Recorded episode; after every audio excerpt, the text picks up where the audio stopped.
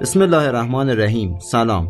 عباساده هستم و در این پادکست ها سعی می کنم نکاتی کاربردی رو درباره سلامتی و طب اسلامی عرض کنم و امیدوارم که شما با عمل به این مطالب سلامت و شاداب زندگی کنید. منابع من هم عمدتا روایاتی است که در زمینه سلامتی و طب در کتب معتبر شیعه ذکر شده.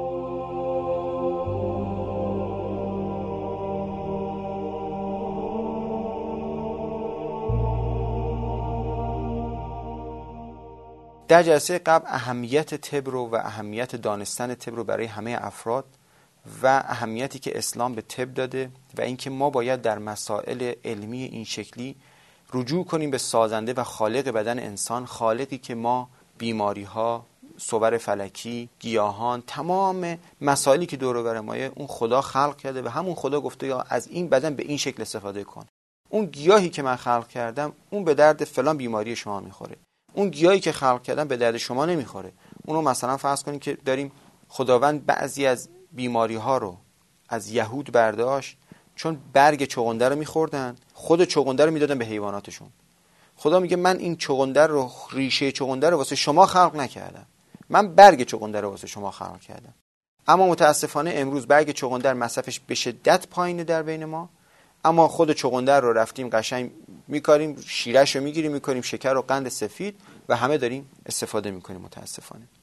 قبل از اینکه بخوام بحثم رو شروع بکنم بحث این جلسه رو شروع بکنم یک نکته رو باید متذکر بشم و خواهشی که دارم سعی بکنید تو این زمینه تحقیقی بکنید. اونم که یافته های ما از هستی چقدره؟ ما چقدر از این دنیا می‌دونیم؟ نادانسته های ما چقدره؟ اگر بخوایم یک تناسبی بین این دوتا ببندیم یعنی بگیم ما چقدر می‌دونیم از هستی ما چقدر می‌دونیم از یک میوه یک میوه رو که ما می‌ذاریم جلو خودمون چقدر از این میوه می‌دونیم؟ چقدرش رو نمی‌دونیم؟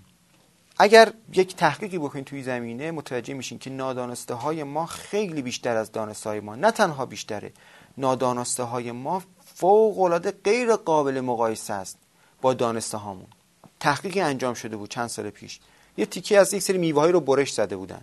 اینا رو برده بودن انواع آزمایشات رو انواع تحلیلا رو روش انجام داده بودن. چقدرش مثلا چند درصدش آبه؟ از این چند درصد مایع خشکش. چند درصدش ارز کنم خدمتتون که مثلا پروتئینه چقدرش ویتامینه؟ چقدرش مثلا قند انواع قندهای مسائل مختلفی که ما از این گیاه می‌دونیم. چند درصدش رو نمی‌دونیم بررسی که کردن؟ دیدون اصلا ما نادانسته هامون نسبت به دانسته هامون یک در هزار تقریبا. شاید هم بیشتر. تازه جدا از این مسائلی که می‌دونیم شاید مباحثی باشه که اصلا فکر بشر بهش نرسیده.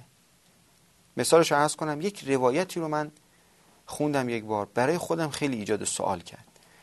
و این روایت رو اگر بهش فکر بکنیم تحقیق بکنیم و بررسی بکنیم مطالب خیلی زیادی داره. روایت اینه العلم سبعت و اشرون حرفن علم کلا 27 بابه 27 حرفه 27 قسمته. فجمیع ما جاءت به الرسل حرفان. تمام انبیا و تا همین الان یعنی تا زمان پیامبر خاتم تمام انبیا که اومدن کلا دو حرفش رو آوردن. تا زمان ظهور امام زمان علیه السلام. امام زمان علیه السلام که تشریف بیارن 25 باب علم دیگر رو می‌خوان باز بکنن. علومی که ما اصلا بهش فکر نکردیم. خیلی ادعای بزرگیه. می‌خوام یه ادعای بالاتر از این بکنم. می‌خوام ادعا بکنم. چیزهایی همین الان در طب اسلامی هست که هنوز بشر از اونها بویی نبرده. و اینو اثبات می‌کنم و اینو الان مطالبش رو میارم و با هم دیگه مرور می‌کنیم. قبل از اینکه بخوام اینو بگم یک آیه از قرآن رو می‌خوام تلاوت بکنم خدمتون خیلی آیه قشنگیه. آیه اینو میگه میگه یا ایها الذین آمنو آمنو بالله و رسوله و الکتاب الذی نزل علی رسوله. خیلی مهمه. خطاب این آیه به اهل ایمانه. میگه یا ایها الذین آمنو. یعنی خطاب با کفار نیست. یا ایها الذین آمنو. آمنو. ایمان بیارید. شما که ایمان دارید چجوری باید ایمان بیارید؟ خیلی وقتا ما دین رو شاید خلاصه کردیم در همین نماز. یعنی ما شاید خیلی وقتا متاسفانه ته دلمون فلان حرف مثلا فلان شخص رو که یک سری تحقیقات خیلی مثلا فرض کنیم که من میگم جزئی شاید 100 سال تحقیق باشه. چرا میگم جزئی؟ چون نسبت به اون علومی که خالق انسان داره خیلی اصلا غیر قابل قیاس باشه. حرف یک مثلا فرض کنید دانشمندی رو ارجحیت میدیم به حرف اماممون. اون کسی که علم الهی داره اون کسی که درس نخونده اون کسی که علمش مستقیما از خالق انسانه. ایمان بیاریم به خدا. یک قسم ایمان اینه که ایمان بیاریم در تمام مسائلمون. در بحث اقتصادمون در بحث اجتماعمون در بحث طبمون در بحث سلامتیمون همه رجوع بکنیم به مسائلی که اهل بیتمون فرمودن. خب وارد بحث مقدمات طب می‌خوام بشم. یک دستبندی خیلی مهمی اول باید بدونیم در بحث طب. ما طب رو می‌تونیم به دو دسته خیلی خیلی مهم تقسیم بندی کنیم. این که می‌خوام بگم بحثم فقط بحث طب اسلامی نیست این کلیته. طب به دو قسمت تقسیم میشه. یک قسمت طب کل‌نگر که بهش میگن holism یه طب طب جزءنگره که بهش میگن reductionism فرق این دو تا طب چیه؟ ببین یک زمانی بود یک شخصی طبیب کل بدن بود. یعنی یک نفر مشکل روحی داشت سردرد داشت دلدرد داشت پادرد داشت هر مشکلی که تو هر قسمت بدنش داشت می‌رفت به همون طبیب مراجعه می‌کرد. اون طبیب بر اساس یک سری شاخصه های کلی اون افراد رو درمان می‌کرد. اما بعد اومدن طب مولکولی رو جایگزین کردن. طبی که اومد با مولکول و قسمت های ریز بدن سر و کار داشت و اونا رو مورد بررسی قرار می‌داد. بعد چند وقت دیدن نه مسائل خیلی پیچیده است مسائل خیلی زیاده. تو این جزئی که ما رفتیم خیلی سخته که یک نفر بخواد حائز کل اینا بشه. گفتن خب یه خود تخصصیش بکنیم. بگیم از گردن به بالا یک پزشک از گردن به پایین یک پزشک. بعد چند وقت دیدن نه مسائل خیلی پیچیده تر از این حرفای.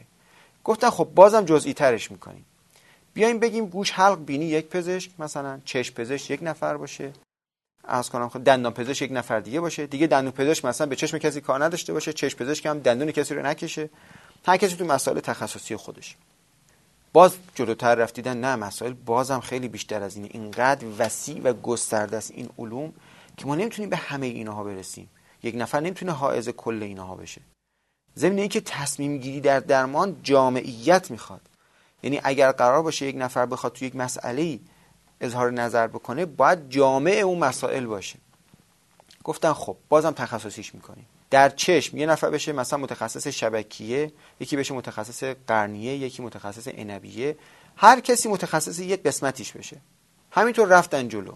اما بعد چند وقت به یک بنبستی رسیدیم. بنبست در خیلی از بیماری ها بود. مثلا فرض کنیم ما در بیماری مثل حساسیت دیگه می‌رسیم به بنبست. وقتی که می‌رسیم میگه مثلا فرا مشکل دارن. در پزشکی ما میرن میرن جلو میگن آ حساسیته. تموم. شما فقط می‌تونید داروهای ضد حساسیت بخوری. درمانی برش نیست. یا در بعضی از سردردها میگن میگرن. تموم شد. شما در میگرن مثلا که خیلی راهی نداری. درمان کامل نداره. چطوره که این بیماری ها در طب اسلامی درمان کامل داره؟ چطوره که اصلا یک میگرن در طب کلاسیک و نوین یک بیماریه اما در طب اسلامی چندین بیماریه. یعنی انواع سردردهای میگرنی ما داریم. نسبت به مکان نسبت به زمانی که اون اتفاق میفته نسبت به حالاتی که اون فرد داره انواع مختلف میگرن داری و اونا همه درمان دارن. نکته در بحث خود کلنگری و جزنگریه. ببینید ممکنه یک نفر ببین شما نمی‌دونم با طب سوزنی ممکنه خیلی از بینندگان ما آشنایی داشته باشن. یک نفر سردرد داره ممکنه در طب سوزنی برن به زانوش سوزن بزنن و سردردش خوب بشه. ممکنه ریشه سردردی این از یه دیگه باشه. حتی همیشه ممکنه بدن نباشه. ممکنه ریشه سردرد این فرد در عالم روحیش باشه. یعنی لازم باشه یک فردی که اصلا جامعه هم به بحث سردرد و بحث فیزیکی هم به بحث روحانی اون فرد بخواد اظهار نظر بکنه. ممکنه نه از مسائل دیگه بدنش باشه ممکنه نه از مسائل روحیش باشه. ممکنه به خاطر شرایط قرارگیری صور فلکی باشه.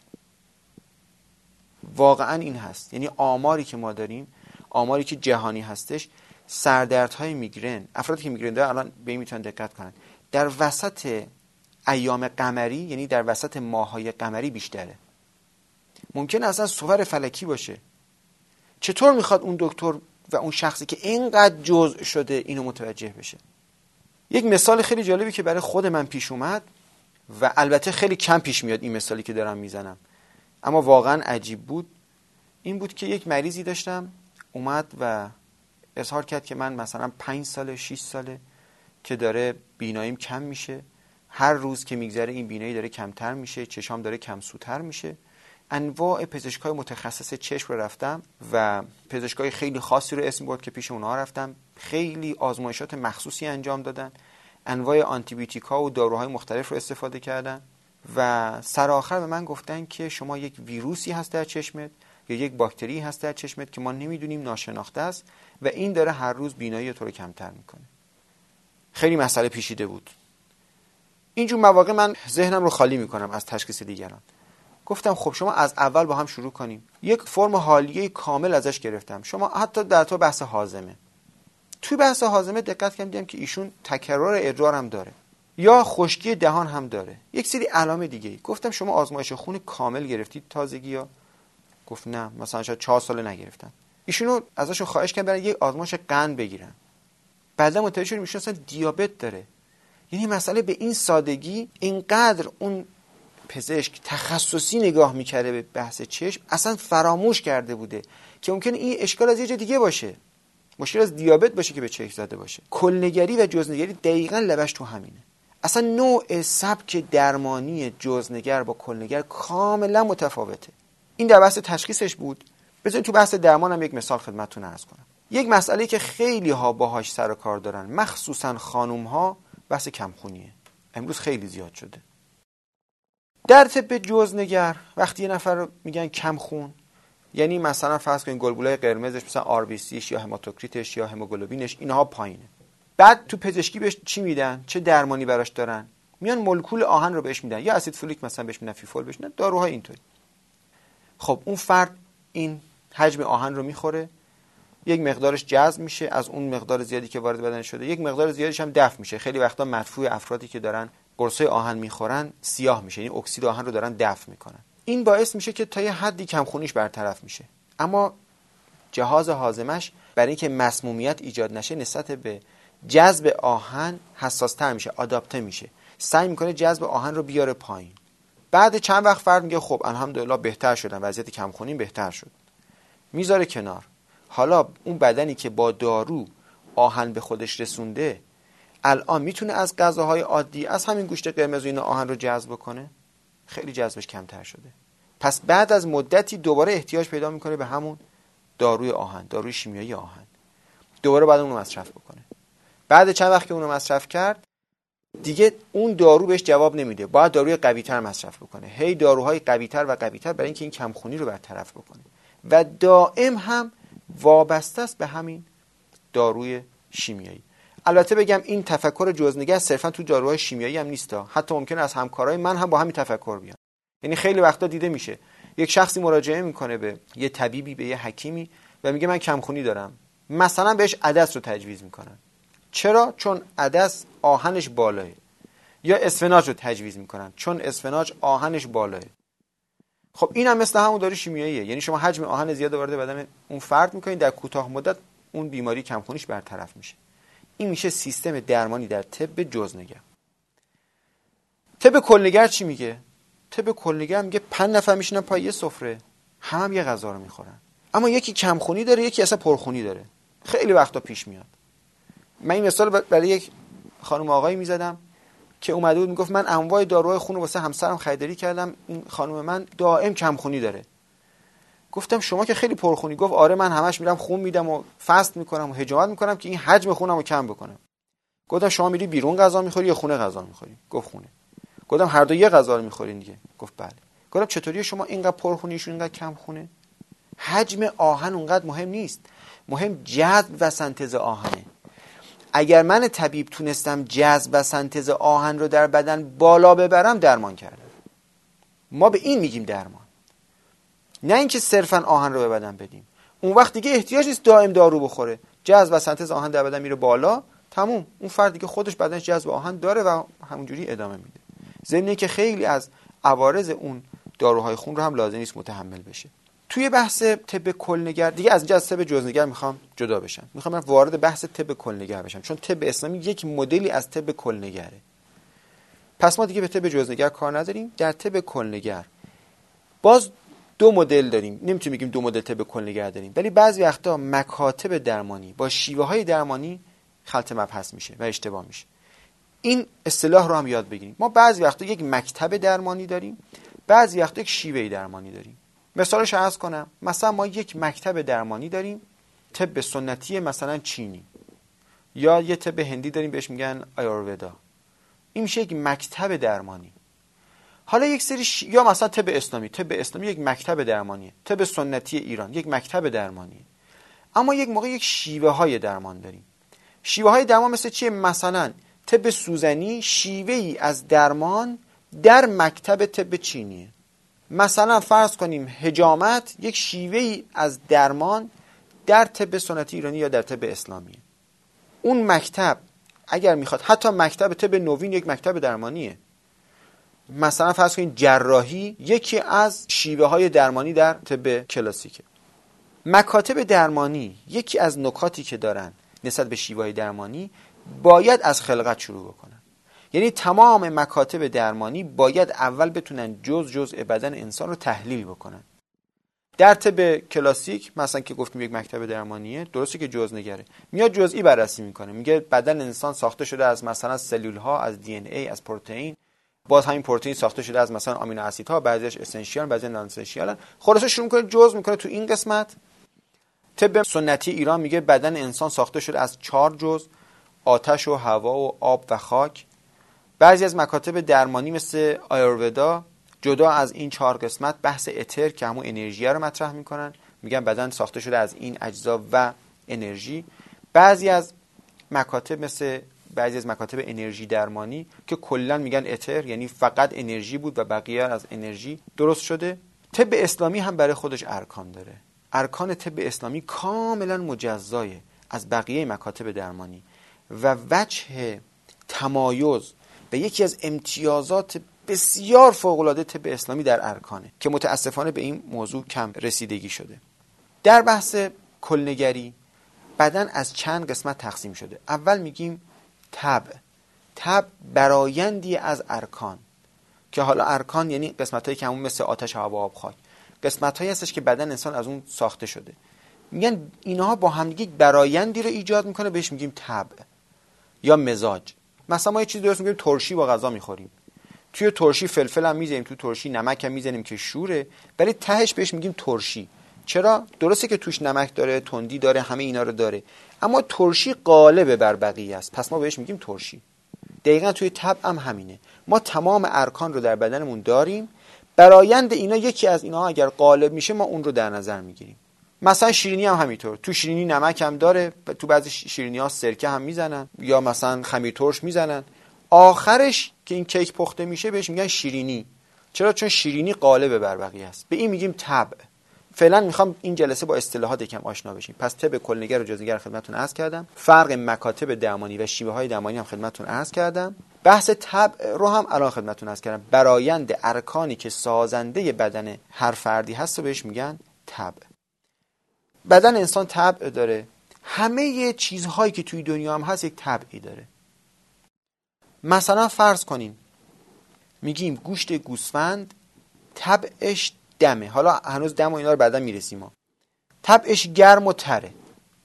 اگر من این رو بخورم در بدن من باعث ایجاد یک قوایی میشه. حزم اون. چه برایندی در بدن من ایجاد می‌کنه؟ بهش میگن قوا. پس ما میگیم تب مال بدن انسان و مال تمام بقیه چیزهای تو این دنیاست. بعد از اون استفاده از اون باعث ایجاد یک قوایی در بدن میشه. زنی که بگم تب مختص میگم تمام چیزها تمام خوراکی ها نیستا. حتی رنگ ها طبع دارند نگاه کردن به بعضی رنگ ها طبع خاصی رو در بدن انسان قوای خاصی رو در بدن انسان بالا می‌بره. حتی آب و هوا طبع داره. حتی صور فلکی طبع دارن. فصول مختلف طبع دارن. خیلی جالبه براتون. خیلی وقتا افرادی که همکاری می‌کنن مثلا وقت دار تنظیم می‌کنن که بیمارا مراجعه بکنن معمولا یک حرفی رو بعد از یک ماه دو ماه به من می‌زنن. میگن چجوریه که یک روز همه میان مثلا مشکل معده دارن. یک روز همه میان پادردن. یک روز همه میان سردردن. انگار مردم با همدیگه هماهنگ کردن که سر یک تاریخهایی به خاطر یک سری مریضی خاصی همه مراجعه بکنن. تو یک سری از فصولی یک سری طیف خاصی از مریضی ایجاد میشه. به خاطر طبع فصله به خاطر طبع صور فلکیه به خاطر طبع حتی میوه ها و خوراکی های اون فصل می‌تونه ایجاد بشه. تا همینجا خدمتون عرض کردم جلسه آینده باز بقیه بحث درمان و پیشگیری رو در طب سنتی و طب اسلامی خدمتون عرض خواهم کرد.